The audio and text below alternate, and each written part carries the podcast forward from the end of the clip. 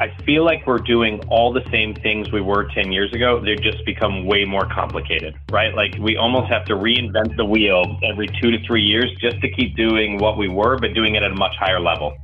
Hey, everybody, and welcome to a new episode of the Cusp Show, the Columbia University Sports Podcast, where we talk about the business of sports with all kinds of interesting folks in the business and sometimes in our faculty. A little preview of what we're going to get into today. And I'm joined, as usual, I'm Tom Richardson, and I'm joined by my co host, Joe Favorito. Joe, it's been a couple of weeks since we've been together for a real full show. So it's good to be with you. What's going on?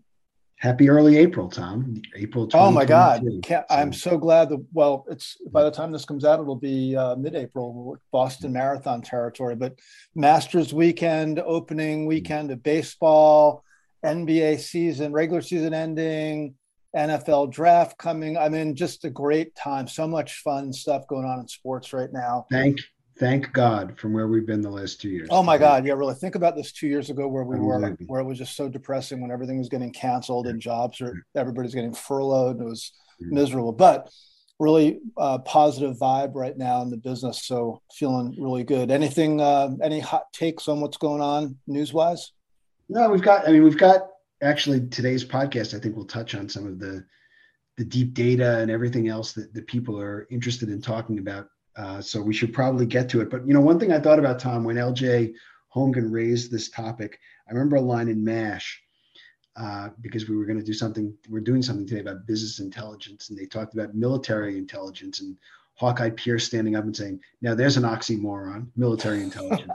but business intelligence is a little bit different, especially when it comes to sports. So why don't we talk to our three? Guys? Yeah, God, we've got an all-star cast, everybody. We're really pleased to have fellow faculty members uh, who are essentially the uh, nucleus of the business intelligence and analytics area of um, of the Columbia Sports Management Program. Truly an all-star cast of individuals in this industry.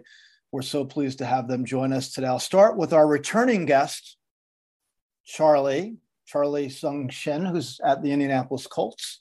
And some of you may remember he was on our show uh, with a single interview maybe six or seven months ago, sometime in 2021. And uh, we're really pleased to have Charlie back. We've also got Russell Scibetti, who many of you in this industry know because of his uh, different jobs that he's had. And he uh, has a big network in the business, but he's currently at the New York Giants, where he's the VP of Strategy and Business Intelligence.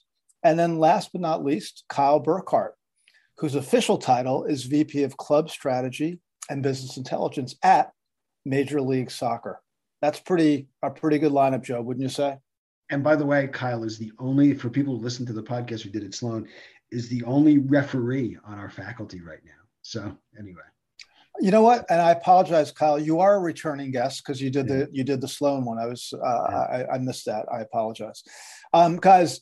So let's just jump right into the biz conversation, if you don't mind. I mean, you all have really impressive backgrounds, but it would take some time to go through the different bios. I want to, if you don't mind, start with the academic side of all this because all three of you have gotten into teaching at different uh, times over the last few years. Why don't you each kind of give your own take on what it's been like getting into the educational side of this part of the business, which doesn't often get discussed in the industry because we're so focused on the business side as it relates to performance and business intelligence. So it'd be interesting to hear your perspectives about getting into teaching. I'm going to start with our our first time speaker, Russ, uh, to kick this off. Thanks, Tom. Appreciate it. Um, no, uh, I, I love the fact that I've gotten into teaching. I guess this is year four now that we've been running the business intelligence courses. Um, and and it's funny. I guess for me, I, I look at it as I look back to when I would do like one-off guest lectures, right? I look at analytics and BI as and its role in sports management programs. If you go back, let's say 10 years, it would have been like one topic in a bigger class. Like it would have been like kind of an ancillary element to I think a lot of what you typically saw in a lot of programs. And so that's kind of how I got into it personally was, oh, we need someone to come in and talk about CRM. We need someone to come in and talk about what analytics means, right? Um, and so it, for me, it started off like that. From there, I had the chance even to do a couple of like what I call mini courses where I would do like a one week workshop at a couple of different colleges. I did that a little bit. And then, of course, about five years ago, I had the chance to start building the courses here. And it's funny because that personal evolution is, I think, really runs in parallel with the evolution of the topic in these programs, right? Where it's just becoming more and more critical that it's not just a footnote, it is its own paragraph, right? It is its own chapter in the whole curriculum, right? It's um, more and more students every year when I uh, had the first class, I ask people in our BI course, how many are interested in pursuing a career in BI? The first class, maybe only a couple raised their hands, but they all knew they needed to learn something about it, right? Everyone, everyone now knows this is important enough where they need some baseline. But the other fun thing is every year I ask that question, more hands are going up where it's not just they want the familiarity, it's active pursuit. You know, they see the hiring, they see the path that kind of comes with having this background. Um, so it's for me, and then the adding even the fact that we've had to add more, you know, more courses to cover that demand. So I, for me, the thing that stands out most is that that that growth in interest and participation and, and the role it plays as a bigger part of the curriculum. Russ, out of curiosity, did you have to write the, your original syllabus? I assume you had to start from scratch. Yep, uh, we built the. So it was really fun. I got to build the the BI course as well as part of what, what Charlie's doing on the applied BI course because the courses didn't exist. Mm-hmm. Uh, so I was able to take bits and pieces of what I've done in guest lectures. Um, you know, certain topics I was definitely more comfortable talking about. But then when you, it's a big difference when you're going from teaching a topic for a week to teaching it over a course of one, actually two semesters, right? Because of the whole two two different courses. But the, there wasn't a shortage of material once we got into it, right? There's whether it's getting into technical skills, SQL, Excel, Tableau, R, um, platforms like warehouses and CRM and marketing automation, or, or functional areas, how we support ticketing, how we support partnerships. Um, we could probably build out two more courses uh, and still have plenty of room to go. So um, it was a fun process. Nice. Um, Kyle, how did you get into it? Yeah, so I mean, as Russell talked about, right, and then we now need more and more courses, and so you know they needed somebody else to teach a second section of the intro course, which I think is amazing, right? Just showing the demand that there is, right, for business intelligence and how popular it has become, and how you know students are understanding that even if they don't want to work in BI, they need to know how to work with BI groups and the value that they can provide to them uh, in other roles within the organization. But I think the most interesting part for me is like, you know, when I was in college, there weren't business strategy or, or analytics programs, right? Even non-sports ones. And now you look around and every big university or college offers an analytics major, right? So it's kind of this natural progression of, well, you know, if that's going to be a thing that that's happening in business, we need to have classes about this in our sports class, in our sports management programs as well. Because at the end of the day, we are running a business just in a very specific industry. And so I think seeing the evolution of how you know, so many of these kids come out of undergrad with way more skills than I ever had and had, you know, had to learn and had to teach myself while I was working. Um, you know, it's really just pushed the industry forward very quickly because, you know, they can come in and hit the ground running. And so I think the more we can do to focus that specifically in the sports industry is really great. And Charlie, I know that when you got your master's degree at NYU, there probably weren't very many analytics courses being taught back in the aughts, right? So I, I you, you kind of grew up, you, you yeah, yeah, you kind yeah. of grew up with this real time, both educationally and professionally. So talk about how you got into it. Absolutely. Like you said, I uh, got my master's in uh, NYU sports business uh, program. And, you know, when you look at my background, I didn't start my career in sports. I actually came from the consulting side over to the, uh, the sport. And I kind of used the uh, my master's degree as a stepping stone to get into the industry. So when I look back at the courses that were provided from NYU, it wasn't just about conceptual uh, um, academic programs, but there were a lot of uh, industry experts coming in and, and as an adjunct faculties and teaching uh, many of these classes. And I think that's where I got the, the greatest benefits and experiences of learning how a lot of these things are come, how a lot of these things comes to life within the actual industry. So if we look at some of those uh, uh, faculties that I had was um, I had you know um, Dave Wright, who's now the chief commercial officer for the U.S. Soccer uh, Federation. He taught the consumer behaviors uh, mm. back at NYU. We had um, oh, I forgot his name, but he was the chief of the uh, business officer for the New York Jets when he was first kind of starting the whole investment around the new stadium um, development. So he taught and, and really talked about all the elements that goes into the uh, the planning of new stadium builds uh, and all of that. So you know that really gave me insights into a lot of these topics that I've never would have gotten into. So that in itself really uh, gave uh, a view into you know the value of having the uh, the industry faculties come and speak. And that's about the same time when I graduated and started working at MLS. I actually got an off, uh, opportunity from the NYU, to ask me to come and kind of teach their CRM course uh, at the NYU. So that's how I got started. And I actually had Russell in my class as a guest speaker uh, to talk about the, the, the CRMs in sports. And, and then he's the one who actually introduced introduced me to the uh, uh, the class at the uh, Columbia when he talked about, hey, you know, he was kind of uh, uh, there are a lot of classes getting expanded, and he felt like, hey, can you come and teach the uh, applied intent, um, business intelligence within the Columbia? And that's how I got into kind of teaching at Columbia. Um, but again, I, I kind of try to bring the same thing that I've kind of taken from my experience, which is, you know, how do I bring all of the industry uh, experience and knowledge to the class so that they're not just learning from the books, but they're actually getting hands-on experience and hands-on cases, as well as some of the actual data that we're utilizing within the industry um, through this class so that they're, you know, once they graduate, it's not something, you know, completely uh, uh, new that they're going to be uh, faced with. Um, so, question actually probably more for Kyle, given not just your MLS and your NYCFC background, but also your NBA and WNBA background. And Russ, you know, one of the few people who've ever survived jumping back and forth between the Jets and the Giants, but also all the time you spend at KORE Software.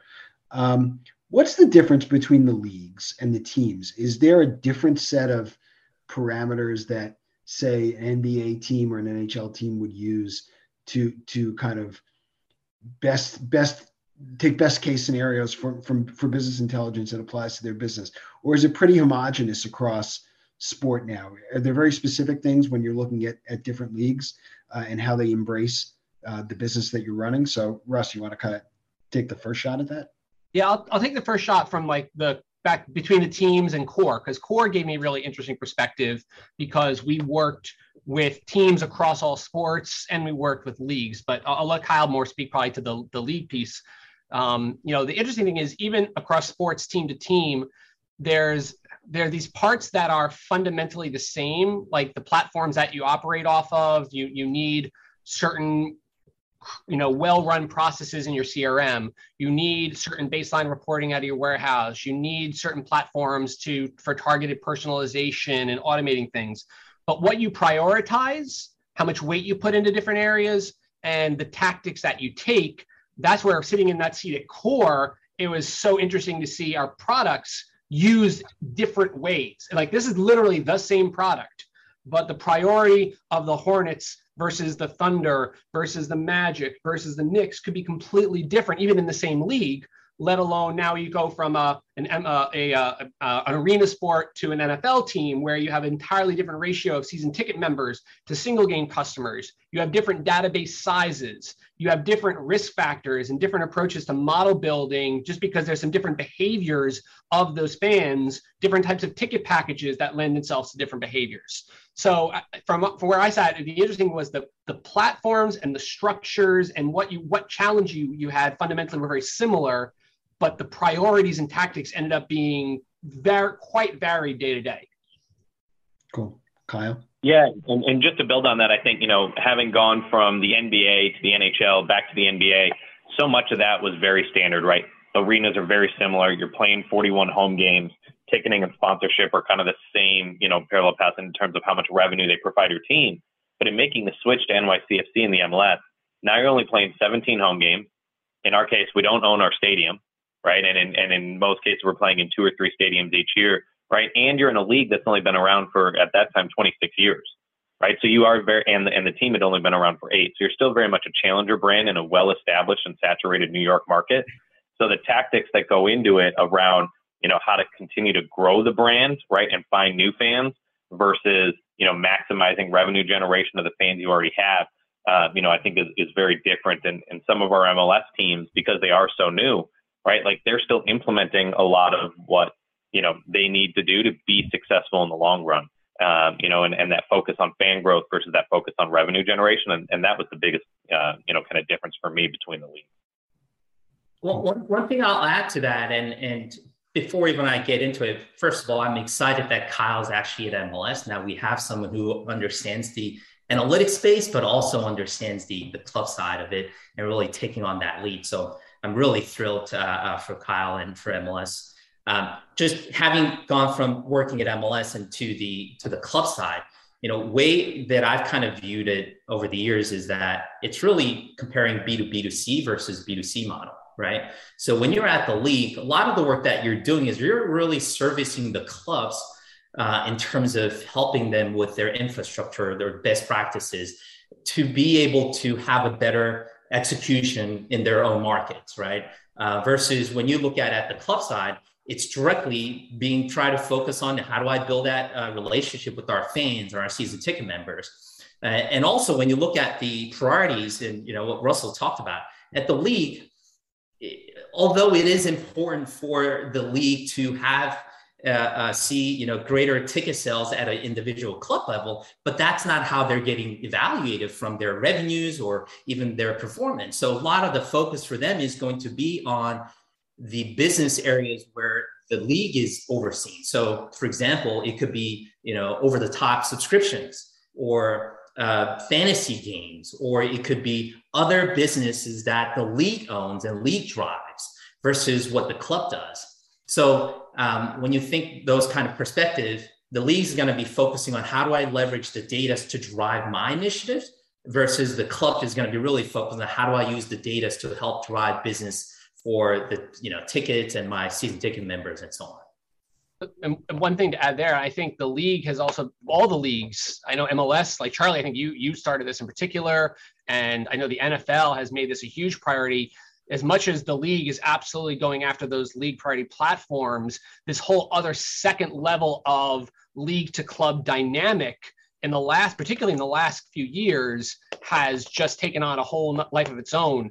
The the ways that the league, the power of the league platforms again, like the warehouse that the that Major League Soccer would have, or that the data platform that the NFL has put together, and the relationship between that and the clubs can essentially supercharge team initiatives. So I only came into the Giants a couple of years ago now, and you know there was no lack of data right? A lot of times when you're building out in BI, you feel like you're you go like, all right, I, I need to go collect the information. This was really fun for me because it wasn't that I didn't need to collect it. It was here. The league had it or the ticketing system had it, and and the ability to tap into what the league investment was, and and the fact that they make that so readily available and easy to work with, and integrations between team and team and league platforms um, it, it, really is, a, is an important vehicle to again supercharge the best word i can come up with what those team efforts are doing and those ultimately trickle back to to the league goals as well so um, i think the leagues do a really good job wearing both those hats so guys related to that point is a question that's been on my mind for a while especially with the introduction of some new technologies like nfts so if we think about first party data that you're going to collect from your the owned properties the websites the apps things like that we understand what that means second party let's say coming from google analytics, Facebook's analytics, Apple analytics, et cetera. But when you're in a licensing situation, like let's take the case of the NBA and NFL with Dapper Labs, where you've got NBA Top Shot for basketball and, of course, uh, NFL All Day for football. When those deals are, tell me what you can. I don't want to go into territory that is uh, confidential, but I'm really curious about this. I happen to be an aficionado of this of this space as, as a fan. When I do my stuff with Dapper Labs. Is that making its way back, so to speak, to uh, the NFL or NBA in terms of actionable or business intelligence that might be integrated into all the other things you're doing from the other the, the other areas? So, so today it will to a degree. So the interesting thing with NFTs at the at the NFL and Dapper, um, and, and I can go into what you know, I think I can go into I'll let you, I'll, I'll, stop if I go too far. If I before I say okay. something I'm not supposed to. right.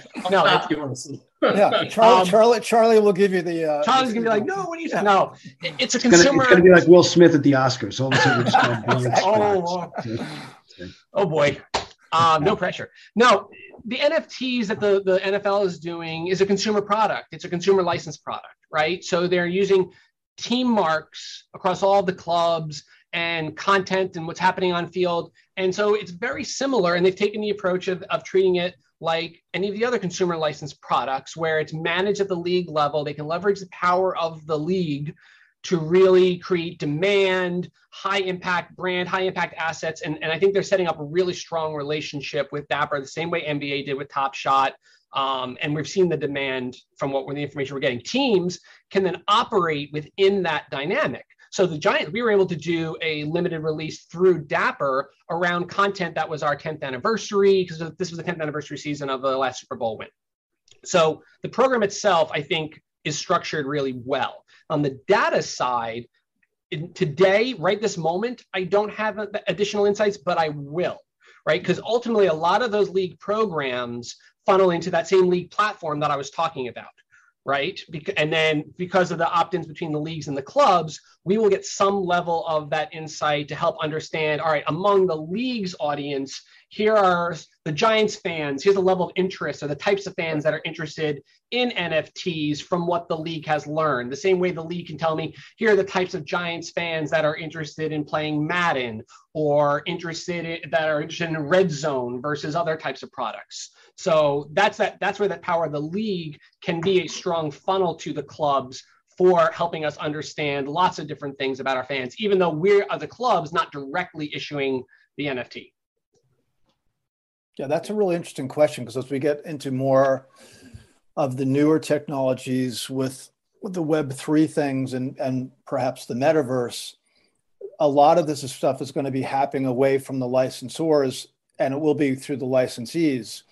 And back in the old days when I worked in two of the leagues, NFL and NHL, we didn't have to worry about this kind of stuff because the licensing deals that were done were you know video games and clothing and the usual stuff.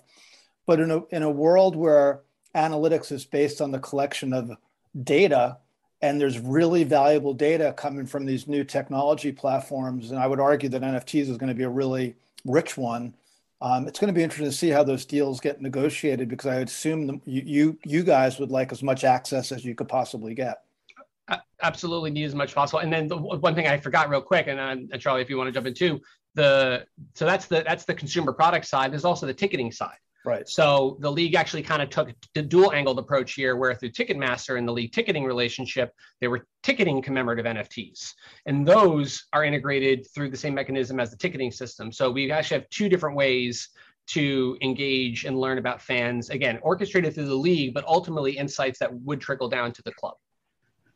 Tom, just going back to your point, as we continue to evolve and new technology gets introduced, um, as league developed a broader program for many of the clubs, the data will become the core element of negotiations for many of these companies because they recognize the value and it's going to come down to you know what is that trade-off? Are you going to be you know able to get the data? Um, you know leagues like nfl has so much uh, uh, power over negotiations a lot of the deals that we do and and you know obviously they recognize the value of the data that's going to uh, place a lot of the uh, um, partnerships that we have across whether it's the nfts or even you know uh, credit card affiliated credit cards or even over the top services we get a lot of those data uh, delivered back to the individual club so that we could have that full view of understanding how the fans are engaging not only through our channels but through the nfl channels as well. Because at the end of the day, you know, the fans are fans. They don't determine whether, hey, I'm engaging with the clubs or I'm engaging with the NFL. They're engaging with right. you know the brand overall. So um, it's important for us to have that holistic view to understand how they're engaging. So um, these data is going to become really valuable assets for us. And then the other part is, I think the data monetization is going to be the next biggest uh, opportunity at the league level. Um, as as much as media values have and and some of the deals that are out there so you know how are the league preparing for that um, to be able to monetize some of these data uh, assets down the line. Cool. Uh, Kyle, question for you. Uh, and actually, you guys, Charlie and Russ, if you want to chime in too.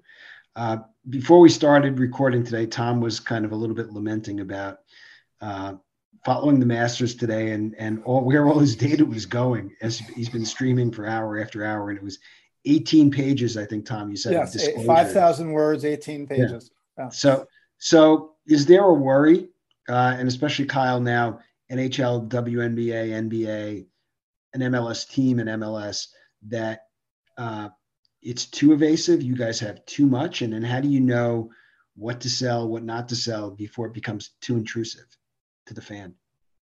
Good question. Yeah, I, I, would say I don't think I've ever said in my life I have too much data. I don't want this. Right? Like that yeah. that is the thought process yeah. that's ever Spoken run through like my a head. True analytics like, executive. yeah, I, will take as much of it as I can get, and if we decide that you know a bunch of it is junk later down the line, and you know we don't want to store it or we want to get rid of it, that's fine. But like, let's ingest it all. Let's get as much as we can. Let's learn everything we can about our fans, and really try to utilize that in the way that we interact with them and can be smarter about our interactions or finding new fans or using it for, you know, to increase revenues a- across the enterprise. So no, I think, you know, even as, you know, streaming and OTT becomes more and more prevalent, you know, in media deals moving forward and things, that's all stuff that we want to collect because it's just another, you know, data point or viewpoint of how our fans are, you know, interacting with our content and, and really working with, with both the teams and the league. So um, you know, the, no, I mean, I've been streaming the Masters all day. Like Tiger can't make a putt. It's killing me while we sit on this uh, on this podcast. And like, I want I want someone to know that I'm watching that because they should use that right in the ways that they then the PGA Tour or the Masters or whoever else right like views me as a fan. Yeah, that's that's I, interesting. I, I mean, I welcome these type of new regulations that's coming down, whether it's the you know CCPA or GDPR or you know whatever that may be that we might be uh, uh, expecting down the line, because it, it's all about the, the, the value trade and these type of regulations is actually going to hinder a lot of those companies that have not been utilizing the data to deliver values to the consumers.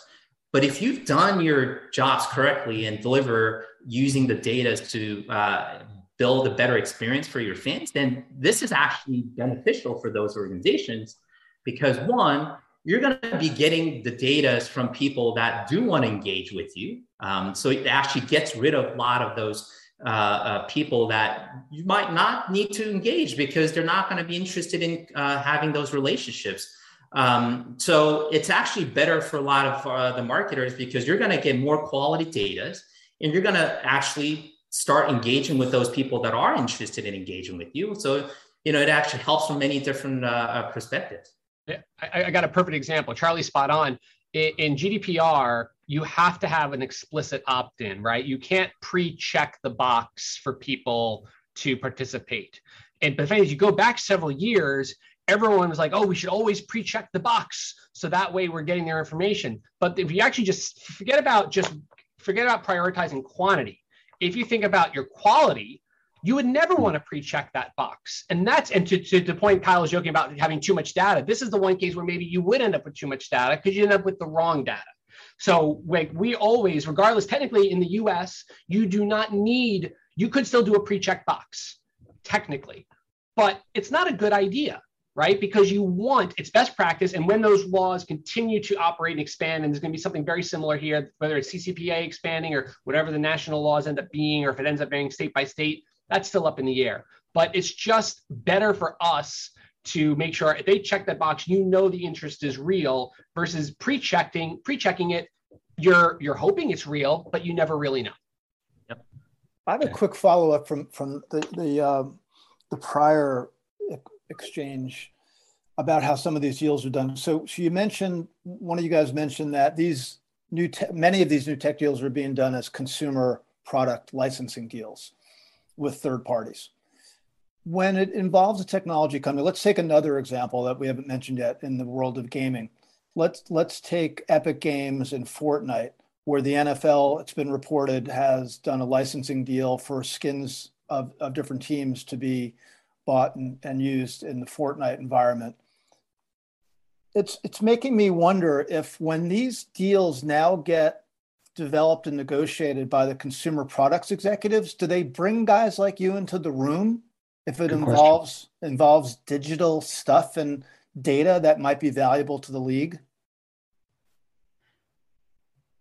So I, I can't speak definitively, right? Because I think in this case, it wouldn't necessarily be the club folks in the room, although it's possible. Right. There yeah. could definitely yeah. be some of that. I, I, meant like league people. But at the league, I mean, I, yeah, I would imagine yeah. so. I mean, just knowing the folks that they have in place in the league office that are overseeing data strategy, like this is really important. There's, you know, C-level titles, and they, they, this is a this is a huge point of emphasis. So, I mean, I forget if it was Charlie or Kyle. Like the value of the data is so important that it needs to be thought of in the context of any deal. Now, you also need to be, be careful, right? Again, this is the one you, and I don't know the details of that particular example, but the things you start thinking about is, well, also you have to remember who is the age of the participant. And there's right. different rules on data collection depending on the age of the participant, whether they can opt in themselves um, and, and or if they're above a certain age, then they can opt in directly and marketing rules for different audiences. So, hmm. um, and making again, making sure that there is something explicit to know when data is being shared. And there could be relationships where it's so important just to engage that audience that, you know, you don't, you know, maybe complicating it with data sharing may backfire. So I think every situation is different in terms of how much you prioritize the data capture versus how much you're prioritizing just with what this represents as a strategic value for engaging right. an important audience. Cool. So I'll give you an example. Um, when we were doing a renewal deal with uh, uh, EA Sports on our FIFA for uh, with MLS, um, I was pulled in to help um, basically craft the data section within yeah. the licensing agreement. That was going to be my question. Um, in in helping to craft, um, you know, what needs to go in there, what information that we should have. Now, with that said, it's not as simple as just you know adding those components and, and the, the agreements into the contract, but it's more about also highlighting why this is valuable not only for us but also for EA for to be sharing those information. And we've kind of done a pilot before um, at toward the end of that contract, be able to showcase the value that we could bring to EA by having access to these informations that can be used to promote and encourage our MLS fans to play EA FIFA games using our clubs and our uh, players. And that gave them a rationale in terms of okay you know these type of data sharing will not only help um, drive mls but it's actually going to help drive our own business because they're going to use that data to promote and encourage and actually uh, um, you know increase the, the usage of their gaming. So it's it's showing those values where look it's not just about giving data but by having that we're going to collectively grow together and and uh, develop you know the business and, and growth. To bring it back full circle to what we were talking about earlier too right? Like that's data that gets collected at the league level and then at the team level that gets pushed to us right? And if you're playing fifa with nycfc as your favorite team like that's just another data point that we're collecting on somebody that we might you know not, might not have bought tickets yet might be just kind of randomly sitting in our database but is another way for us to put a stake in the ground and be like, no, they really are interacting with our club. And so the way that all gets filtered back to the clubs can then be really useful. So, so also along those lines into this baseball season, when when did the sales guys, especially and Charlie going back obviously to where you are now, but Kyle from when you were at a team level and Russ where you are now, when when do they call to the bullpen and say, hey, we need we need the the business intelligence guys to come in, we need to close a deal? Is it the beginning of the deal? Going into a meeting, or is it kind of along the path, or does it change from time to time, Kyle? I think for me, it, it totally depends on who your sales leader is in that in that space too, right? And what's their process and how do they like to structure their their deals and things. I think you know my preferred method would be to get brought in at the beginning, so you have the full context and understanding of you know what's being pitched, what kind of data are you know are we promising, or they, do they want from us? What we can we collect with them, and really find something that works for both parties in the long run that's actually beneficial and there isn't just a clause about we're going to share data because we know there should be you know a data clause in our, our deals now. But you know what what can we actually get from them? To russell's point right that's going to be actually useful instead of just storing something you know in our warehouse that that never gets touched. So i think the earlier you bring you know the bi people in the the easier that can be. I think the brands are asking for that. They you know they want you know they're they're asking questions where it's creating a reason to be in the room earlier right? Some of this is going to depend is it a new prospect? Is it someone you've been working with for a while right? So um, but i can tell you i've been in, in a couple recently where right out of the gate knowing what the priority is of that particular brand um, it's less necessarily about direct data. It's more about what's the measurement strategy going to be right? We're doing this partnership. We're interested in this partnership not just because of increase in sales. We are focused on measuring brand perception and we're focused on particular initiatives, right? Like very clear uh, brand action oriented outcomes that if you're not involved early, you not you know you might have struggle struggle to measure them. But the more we can be involved in those conversations, we can think about well, what is the right methodology going to be, and make sure the partner agrees with that early on as well. So you're both operating at the same page, whether it means, all right, we're going to incorporate surveys at key times throughout the relationship, or there is this other behavioral measurement that maybe the partner has, and they can combine that with something that we're measuring on the team side. You want to have that agreement on like we all agree this is the, this is our north star, right? And this is how we can collaborate using various tools to to measure that we're we're, we're progressing towards that north star. All right, Joe, I got I um, got asked this question about social, if you don't mind. I know we only have about five minutes left. Um, guys, which, in your in your opinion, I know this is somewhat subjective, and I know you try to make it objective, but it is a little bit subjective. Which social platform provides the most useful data in your opinions, and and which one might you have concerns about, if you're able to say? Useful is a very open-ended term, right? I think yes, I, I use that word on purpose. I know each one is different. So, for example, if you're saying the focus is purely, say, on brand lift and brand engagement like what's going to generate exposure and interest and engagement for our, for integrating partners into content? Right now instagram is particularly strong right? And i think we're seeing some really great metrics there maybe more than others. But if you're talking about i mean if you're looking at where are we growing in a, a particular demographic or growing a new audience tiktok is growing much faster mm-hmm. right? And so that's going to resonate and be more useful with a different goal than maybe the goal would be with Instagram. And and sometimes if you look at you know sales, if you're trying to do things around lead capture and direct conversion sales, Facebook still works great. Facebook so it, so it also it depends on who you're targeting, what you're trying to get as your outcome. And each of them has kind of their own little sets of strengths and weaknesses. And almost all of them generate really good data Mm-hmm. Mm-hmm. TikTok and Snapchat are are the weakest in terms of like APIs and being able to kind of get some of the measurement metrics that we like to use, but it doesn't mean they're not useful. They're just right. maybe going to be a little harder to measure certain things. Charlie and Kyle, any thoughts on that?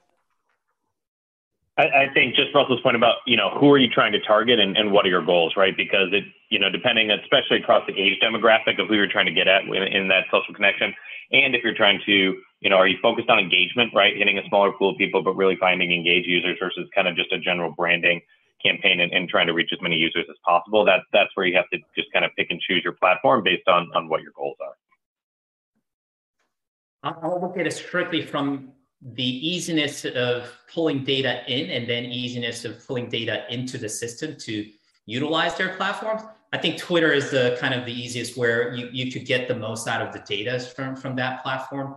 Um, but Facebook, I think, is the most sophisticated in terms of how we actually could push data into their system to target and, and reach audiences.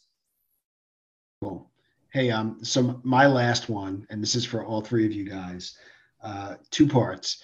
What's the kind of wow moment? And and I know you don't want to go too far behind the the veil of secrecy for for specifics, but like maybe it's in the industry. Like, what's the one wow moment that you've seen in the last year where where data or or business intelligence has been used to really drive something that you never thought it would and then uh, i know we touched a little bit on nfts but what are one or two other areas that you guys are seeing as key growth areas that you may not have even thought about a year ago or two years ago where, where uh, business intelligence is going to be used going forward to really drive fan engagement russ you want to start us off like put me on the spot. Um, I figured you're going to be the most evasive, so we'll go to you first. I've been pretty, I've been pretty wow. unevasive today. Yeah, I'm giving him a bad rap, Joe. Nah. um, I, I'm, I'm gonna, I'm gonna kind of step around the first question. I'm having trouble coming up with like an immediate answer, but the, the, the biggest thing I'd say is, is less of a, yeah, you know what? Here, I'm going to give you a slightly different answer, but I think it's kind of gets to the heart of the question. Such a negotiator. So go ahead. I've, I've been hanging out with the sales team. The the wow moment to me is always around how the same data can tell very different stories. So if you're looking at analytics and BI from a like taking a step back almost out of sports for a second, look at everything from COVID over the last two years. And there are so many narratives and ways you can take what should be fundamentally objective numbers. And first of all, then you have to understand are they fundamentally objective numbers? And then how are those numbers used to tell completely different narratives. We talk about this. I'll go first circle back to our whole academic conversation. We talk about this on our data visualization class before we even start building visuals about how easy it is to either on purpose or inadvertently manipulate the numbers to fit one particular story. Um, the flip side of that is also true, though, is then when you let the numbers talk for themselves, you'll discover a different story. So, one example there that is team specific, there are certain perceptions that, you know, Giants fans are older. And yes, like we don't turn over our season ticket members, they renew year after year. So, fundamentally, that means certain audiences might appear older. But if you dig into the data and you look at the fan base, and you take it from a different lens, actually some interesting numbers are showing that our fans are actually younger than most NFL teams in a lot hmm. of areas. So it's it's a it's a it's not necessarily a, a huge wow moment, other than it's the whole idea is data can be manipulated or you can let it speak and sometimes you discover something that you didn't expect to discover. Cool. Okay. Charlie? I, I will kind of uh, tail off of, of what Russell mentioned, I think the importance of the context around the data is is crucial in terms of how you go about analyzing it. Because I've been in many situations where if we just strictly looked at the data, it was telling certain stories, or you know, a lot of uh, other department heads or people were interpreting it in one way. And then as you start digging into the details and trying to figure out why that was the case, we find other reasons behind uh, those uh, results or something that had nothing to do with what we thought was the case, but it was completely different uh, areas that we needed to address. So um, analytics around it, I think, is is is very important. Cool. Kyle. Yeah, I, I think the the wow moment for me, if you will, is just like I feel like we're doing all the same things we were 10 years ago. They've just become way more complicated, right? Like we almost have to reinvent the wheel every two to three years just to keep doing what we were, but doing it at a much higher level, right? And so it's just, you know, there's always a new technology or a new method or a new platform that you're going to have to integrate with, right? And, and we're just constantly leveling up where I feel like, you know, for me being in the industry, then that just means that I have to constantly be learning. I can't just get to a place, be like, okay, I know what I'm doing, plateau. I'm just going to sit here and let it happen, right? But I need to constantly be up leveling my up leveling my skill set, right, to, to stay, you know, at the at the top of my game and stay involved with, with where the industry is going. And so I think that that's the biggest one for me is like we think about it as its own portion of the industry now, but it's constantly evolving and changing in the ways that it can, you know, help help the industry as a whole. So, so the other side of that, on the crystal ball side, uh, Kyle, we can start with you. Looking forward, you know, taking NFTs out, is, is there something kind of unique or esoteric that you're watching down the road to say, man, this is really going to impact the fan experience that we could see from a data perspective? I, I, I don't know about fan experience, but definitely the data perspective. I think as more and more teams explore what is what is streaming or what is you know taking their own broadcast rights back look like, and obviously in different sports and different leagues and different properties, that that's all going to look different right? But like, you know, if there's a way for, you know, an NBA team to, to take their broadcast rights back and, and own that entire process, um, you know, and, and do it, you know, so that they can reach, you know, millions of more people if it isn't on, on linear cable or television or whatever else. I just think, you know, what we can start to learn about who's consuming our product and how they're doing it from that, um, you know, is just something that I continue to keep an eye on. Cool. Charlie? The area that I'm focusing on the most is uh, trying to see how we could collect more zero party data. Um, and, and that is to better understand about our fans and their motivations beyond just looking at the transactional data. Because I think to Kyle's point, as an industry, I think we're we hit a, a, a point where we're all working with the same data we're all kind of using those data to drive similar initiatives. And the, the, the way that we're going to be able to kind of go beyond that is not just looking at the transactional data, which only talks about what is happening, but we lack the understanding of why those things are taking place. And that's really going to be driven by doing more of the qualitative uh, uh, uh, research. So we, we're looking at doing a lot of more surveys. We've done focus groups or even finding ways to collect those zero party data that, that we could continuously kind of build out so that we get a better understanding of the motivations behind some of these decisions mm. that the fans are making. Russ, I can't believe I'm about to say this, but we're going to give you the last word. Oh, uh, dangerous. I feel I feel like this was all a setup for someone to say the word metaverse. Uh. Um, but I I'm not gonna pretend to say like that's the thing. I, I, I think you say that and it's it's just right now it doesn't really mean anything quite yet. Mm-hmm. Um, so I'll give a I'll give a non-sexy answer.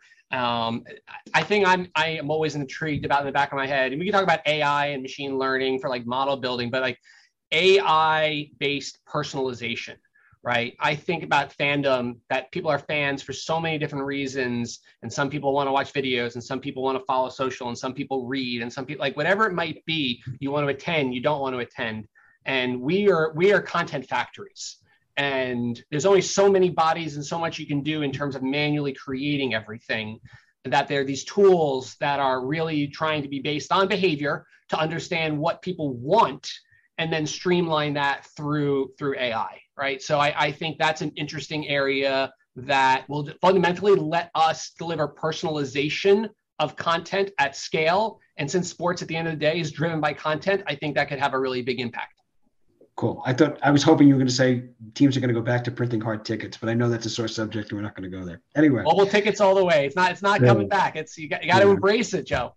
Yeah, I'm not well, embracing Joe, it. I got. I got to point out one thing. I I read this morning, you guys might have seen it too, that the XFL V3, which is launching in a year, just uh, announced that they filed for these trademarks in the metaverse for metaverse and NFTs. To which I say, I think they need to worry about the universe before they worry about the metaverse. yeah, yeah. How about how about raising money and playing a game, and then you could worry. yeah, exactly. Maybe getting a little over their skis on that one. But, but you can see really the cool. Yeah, so, it sounds cool, and you can see the temptation because everybody thinks yeah. something's coming, but no one knows what it, what that means. Yeah, cool. So, Tom, you want to wrap us up? Yeah. Well, thanks, guys. Uh, what a pleasure. That was really fun. Um, yeah. Really appreciate you spending time with us and sharing your thoughts on this. It's a, it's really a fascinating topic. I know when when I first got in the sports business, I, I don't think we used the word analytics in, in any of my first ten years in, in, in pro sports, or or maybe even beyond. Um, and to see how it's come to such prominence both in the industry itself and even in academia and sports management programs is really a thing to behold. So um, good for you guys for being pioneers in this area. It's really uh, wonderful and really pleasure to be working beside you at Columbia. So thank you for your time, Joe. That was a great show. Thank you to Sam behind the scenes for producing, as always, for LJ for pulling this together. Uh, guys, we will see you on campus now that we're back in person. Look forward to hanging out at the year end celebration in May. And thanks again for the show. We appreciate everybody listening. We'll see you next time.